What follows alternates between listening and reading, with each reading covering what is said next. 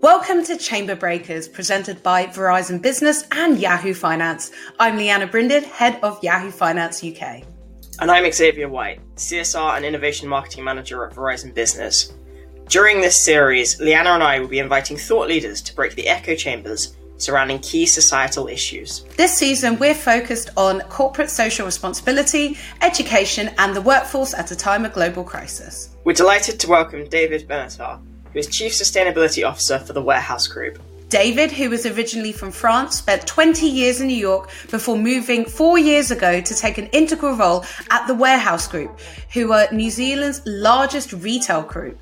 So, David, take it away. Hi, Yana. Hi, Xavier. Great to be here. Listen, it's a topic that uh, is very important to us the topic of how we support young people to get into employment, how we, as a large organization, with more than 12,000 employees and uh, more than 200 stores, how can we get them uh, hands up to get into the workforce? And so, obviously, reflecting with what's happening in the job market today, with reflecting on the economic impact of COVID on employment, even if in New Zealand uh, we've been weathering the crisis uh, quite better than many countries, we ask ourselves the question what does the world need most that we are best qualified to deliver? There is a fundamental concept emerging in CSR, which is the concept of extended responsibility. And that concept of extended responsibility says that as a business, our responsibility doesn't stop at the time when we sell a product, at the time when we hire or part ways with an employee. It is the before and after of this relationship. So when we speak about youth employment today, we also think about the future of work, right? Because we're preparing young people for the new reality of what work is today. And so we think about the future of work, about AI, automation, but we also think about self-learning, about continuous education. We, we think about work flexibility. And all these concepts are associated with the future of work. And we think about them as a disruptive force ahead of business and society. So obviously with COVID-19, job loss and the government investments are requiring a greater focus. It's putting more, more pressure on us. We know in New Zealand, like in many countries around the world, that the number of young people on the unemployment benefit has risen by about 50%. So um, again, how do we as a large business in New Zealand make a difference within a new context? So how do we grow the mindset of these young people? How do we prepare them so they can operate in the new reality and the new landscape of the business world?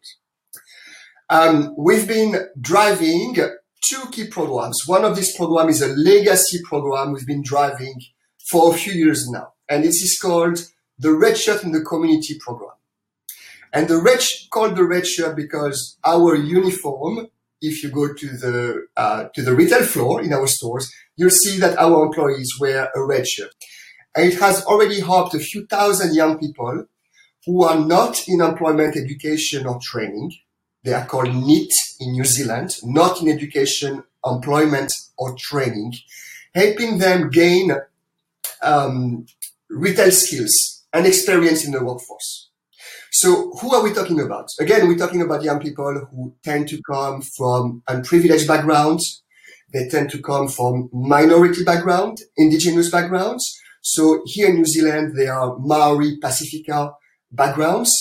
Uh, they suffer disproportionately from unemployment or lack of access to employment. So this is where we focus some of our efforts. And we don't do that alone because like many of the topics associated with CSR, you can't do it alone. This requires collaboration with government and industry. So in the case of the Red Shirt in the community program, we operated in conjunction with the Ministry for Social Development. And the Ministry of Social Development, MSD, recommends and provide the participants to the program. So we know we have a funnel of people in needs that we immediately help with these programs. And guess what? Out of the three months program that we deliver, up to 70% of the young people who go through the program find some form of paid employment within three months of completing the program. There is another program I want to talk to you about because we just launched it last year with IBM and it's about STEM education. And that program is already proving that we can also innovate in the territory of digital education and STEM educations, which we know is in high demand, right? These are the segments, the sectors where employment is starting to take over. So, uh, the Warehouse Group is now the founding industry partner with IBM and the Manukau Institute of Technology to launch PTech education and workforce preparedness model to work in New Zealand. What it does, it prepares young New Zealanders for technology related careers. So in that model, um, schools and um, sort of tertiary education organizations and companies partner together and we enable young students to earn relevant tertiary qualifications. So they earn qualification credits with these programs and it connects them with entry level careers and they develop academic, technical and professional skills. I love these examples. I think these examples are a testimony of what business can create around the world. And I think it's a testimony of the appetite of young people to participate in new education formats. You know, we talk about innovating all the time in business, right? And CSR talks about managing risk and opportunities. CSR talks about responsibilities on the environment, on the communities, on society.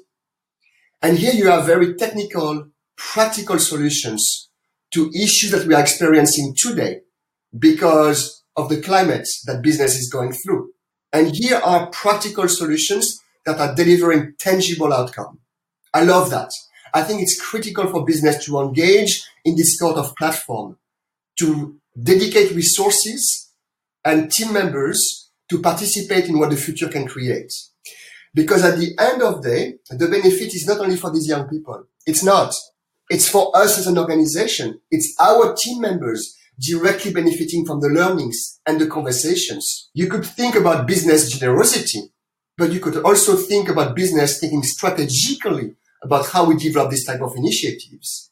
So my message to the business community around the world is really to double down on these investments. Thanks, David. There's so much to unpack there, um, but some really, really great talking points. And I know that we're going to go through a few of them, but what I'd love to um, pick up on, which was very interesting, and especially where the warehouse group sits, and of course the wider environment of COVID, is talking about um, needs. Um, as you identified, um, that's um, particularly an area where when it comes to education and when it comes to job workforce and those who are disproportionately affected, they're usually those from marginalized communities.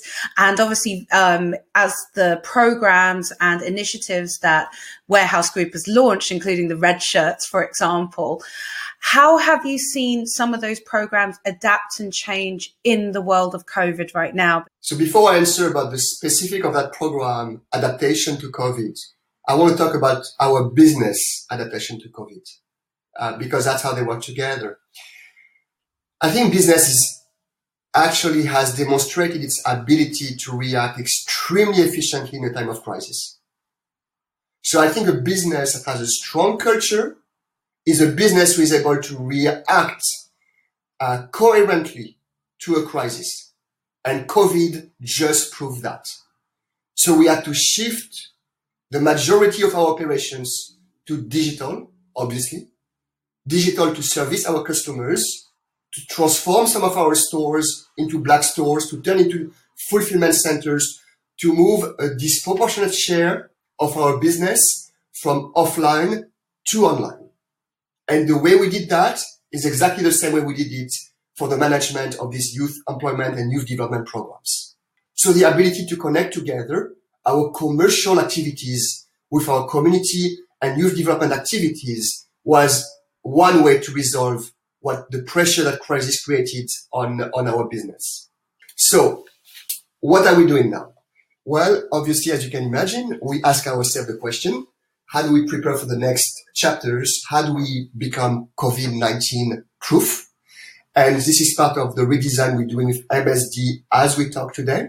Some of our team members from the uh, CSR and sustainability team and some of our partners coming from the Ministry for Social Development, all of us thinking together, how do we expand, redesign, redevelop these programs to adjust to the new reality that we live in? So I would say it's all about the opportunity. So that's how we look at it. Great. It's really interesting things you're talking about. And I, I love everything you've said, the way that you're approaching CSR, you're tying it into business to innovation.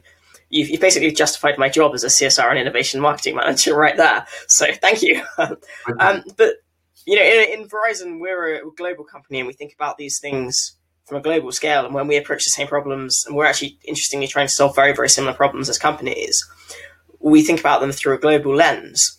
And it seems that you've hit on something that really, really works. A lot of our listeners will be global. Do you have any advice on perhaps companies trying to roll out that model to a global audience or anything that you think would work for other regions from your learnings?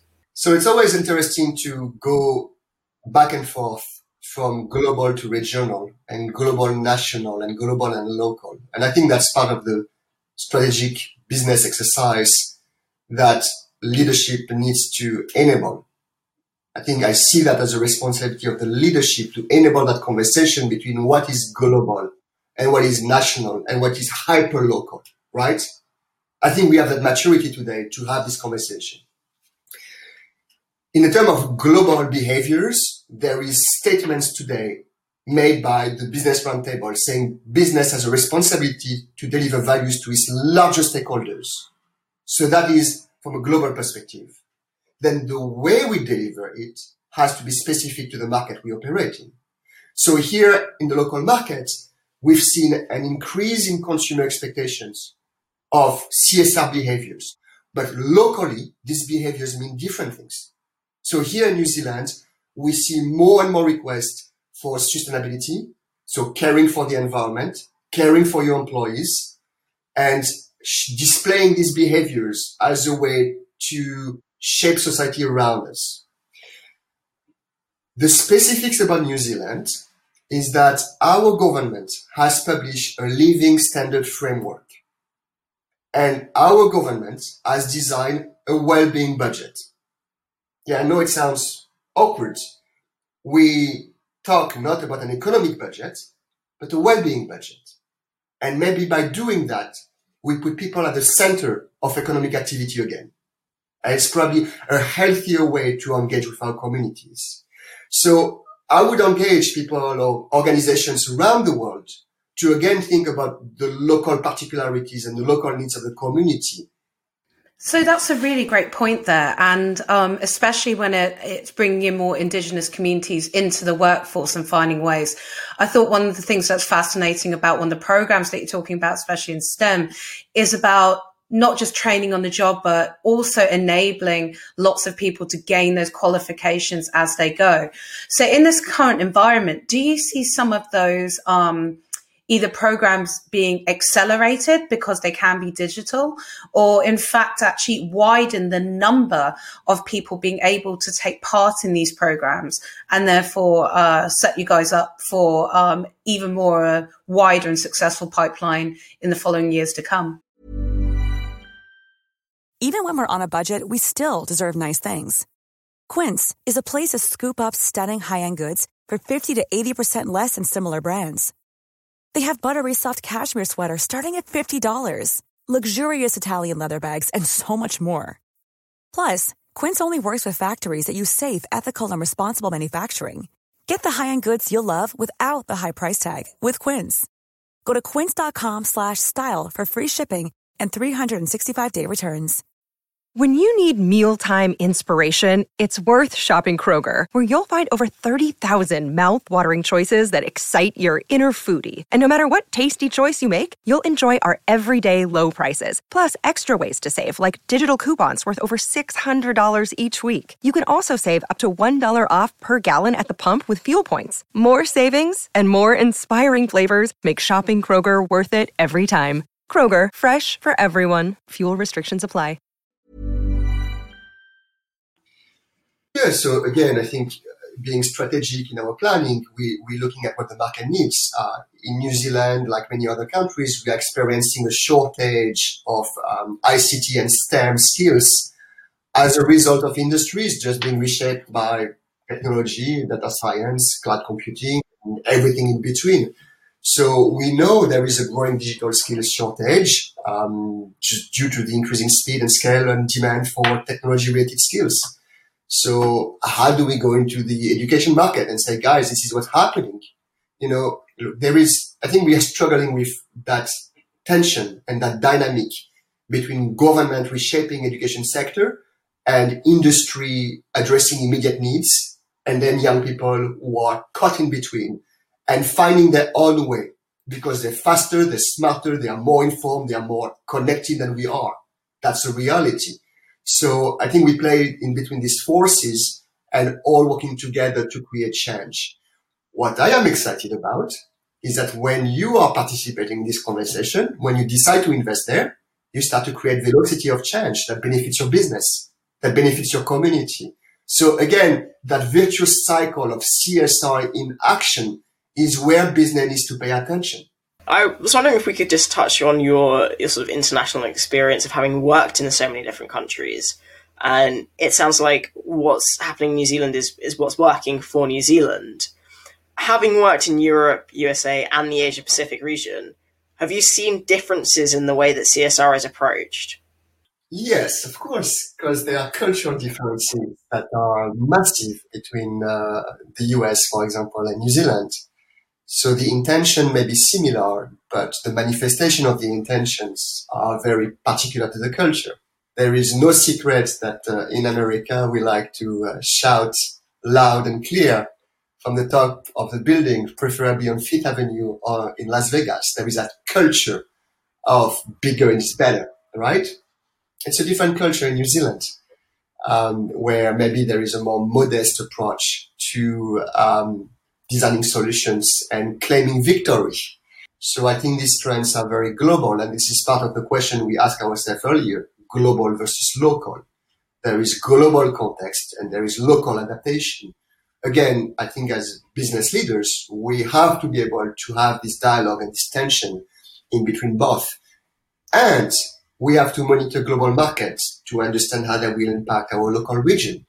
So, uh, although we recognize the difference, we also monitor what's happening in Europe and what's happening in the US. Uh, so I've seen cycle in business appetite to engage in CSR solutions. Uh, but the cycles always come back to the same conclusion is that there is an enormous opportunity for business to use CSR strategically to address some of its critical needs around us. This is also the role of the CSR professionals. It's us, all of us working together to educate organizations to build collaborations, to identify solutions, to keep on showing the way. How we're going to get the incremental value, the incremental performance that CSR can deliver for organizations? That's our role. That's what we paid for. Absolutely. And when, when it comes to CSR, as, as you pointed out, it touches upon every facet of the business, every point in leadership and every role. And, you know, sometimes when it comes to the hiring part and getting more people into workforce, that can be seen as a very HR or talent acquisition, but actually CSR plays a huge point in that.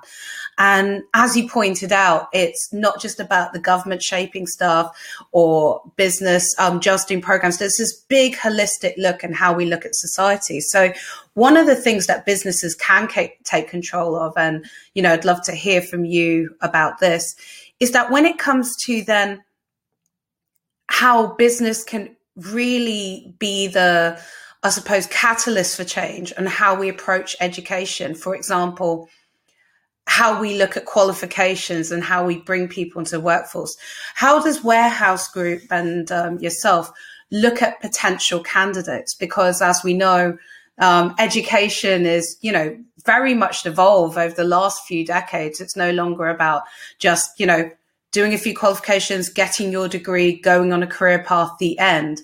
There's so many different ways and so many fantastic training programs out there that um, pave the way for people without a traditional education into the workforce. So, how does um, Warehouse Group and yourself approach that part of it?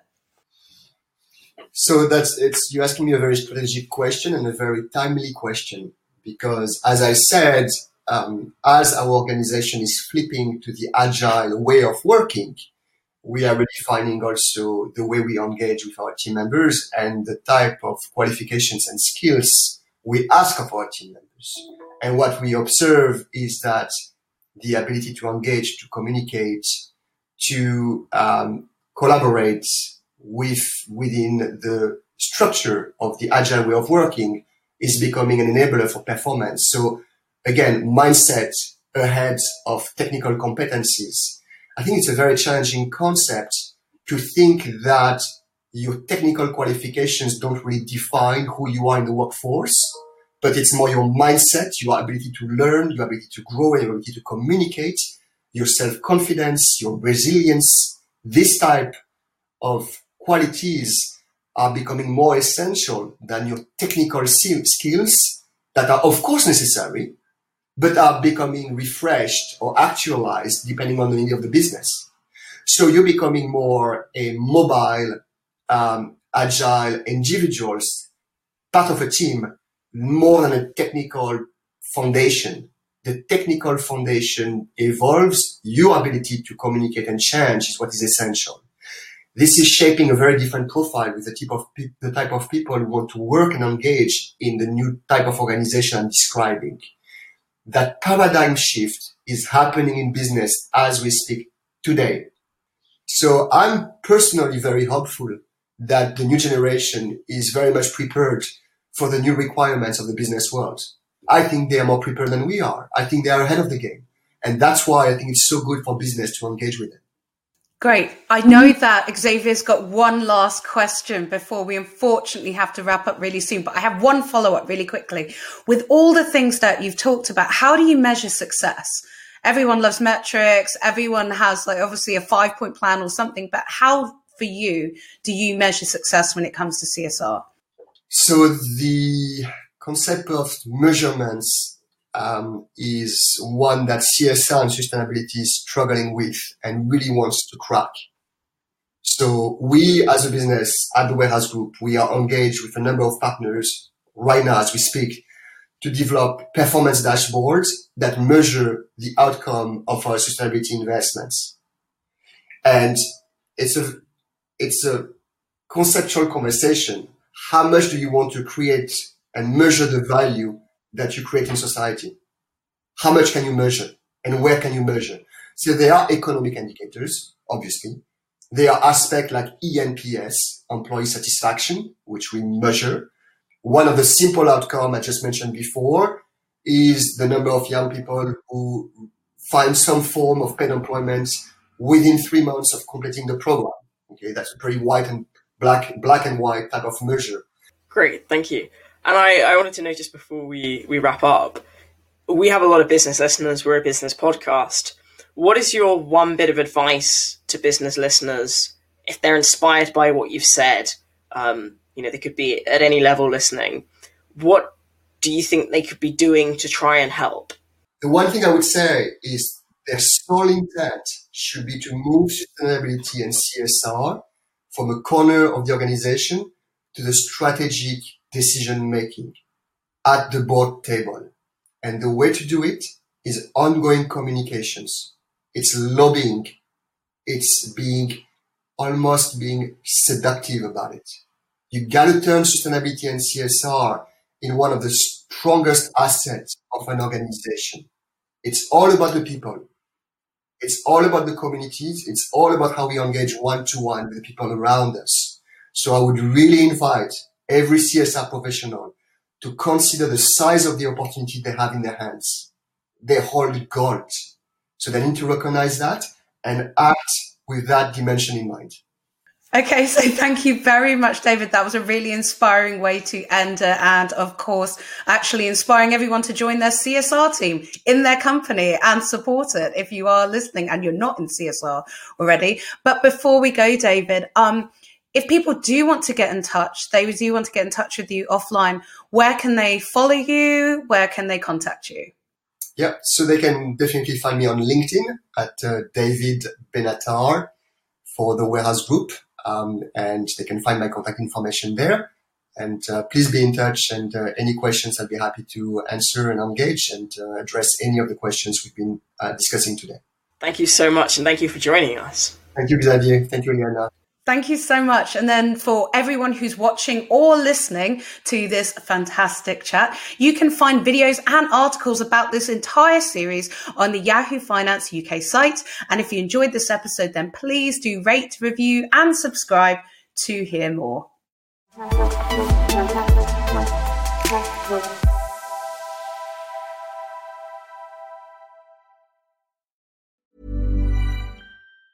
Planning for your next trip? Elevate your travel style with Quince. Quince has all the jet setting essentials you'll want for your next getaway, like European linen, premium luggage options, buttery soft Italian leather bags, and so much more. And is all priced at 50 to 80% less than similar brands. Plus, Quince only works with factories that use safe and ethical manufacturing practices. Pack your bags with high-quality essentials you'll be wearing for vacations to come with Quince. Go to quince.com/pack for free shipping and 365-day returns.